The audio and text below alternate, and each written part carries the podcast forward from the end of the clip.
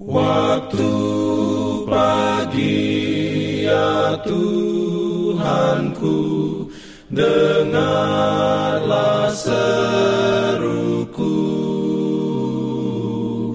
Melayang doa yang sungguh Memandang padamu.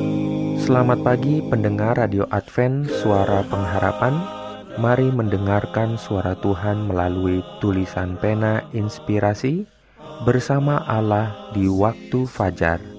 Renungan harian 23 Januari dengan judul Kita harus menghormati dan melayani Allah.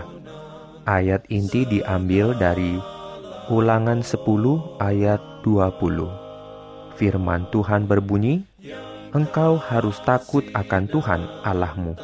Kepadanya haruslah engkau beribadah dan berpaut, dan demi namanya haruslah engkau bersumpah. Diberikannya perlindungan dalam pimpinannya. Urayanya sebagai berikut adalah tujuan Tuhan untuk mewujudkan melalui umatnya prinsip-prinsip kerajaannya, agar dalam kehidupan dan karakter mereka dapat menyatakan asas-asas ini. Dia ingin memisahkannya dari adat istiadat, kebiasaan-kebiasaan, dan kehidupan dunia.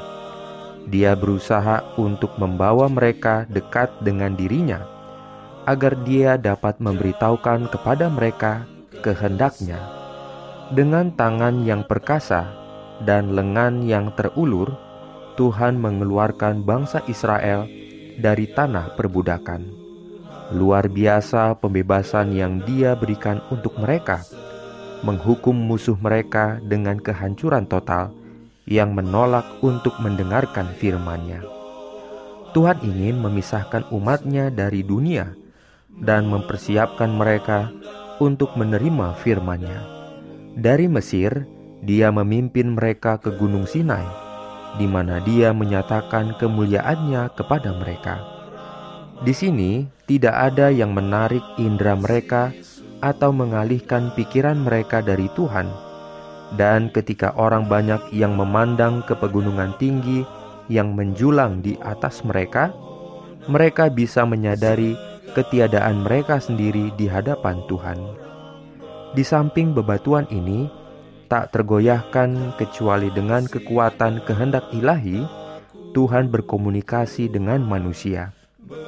Dan agar firman-Nya selalu jelas dan ada dalam pikiran mereka, maka di tengah guntur, kilat, dan dengan keagungan yang mengerikan, dia memberikan hukum yang telah dia berikan di Eden dan yang juga merupakan salinan dari karakternya.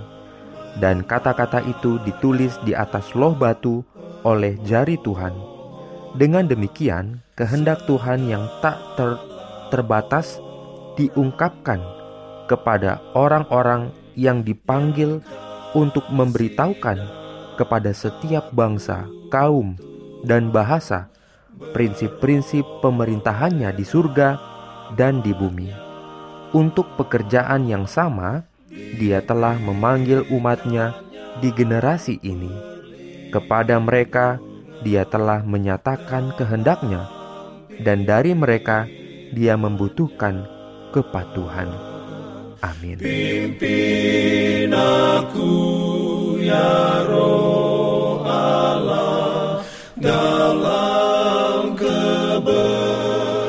Jangan lupa untuk melanjutkan bacaan Alkitab sedunia. Percayalah kepada nabi-nabinya yang untuk hari ini melanjutkan dari buku Kejadian pasal 10. Selamat beraktivitas hari ini. Tuhan memberkati kita semua. Jalan keselamatan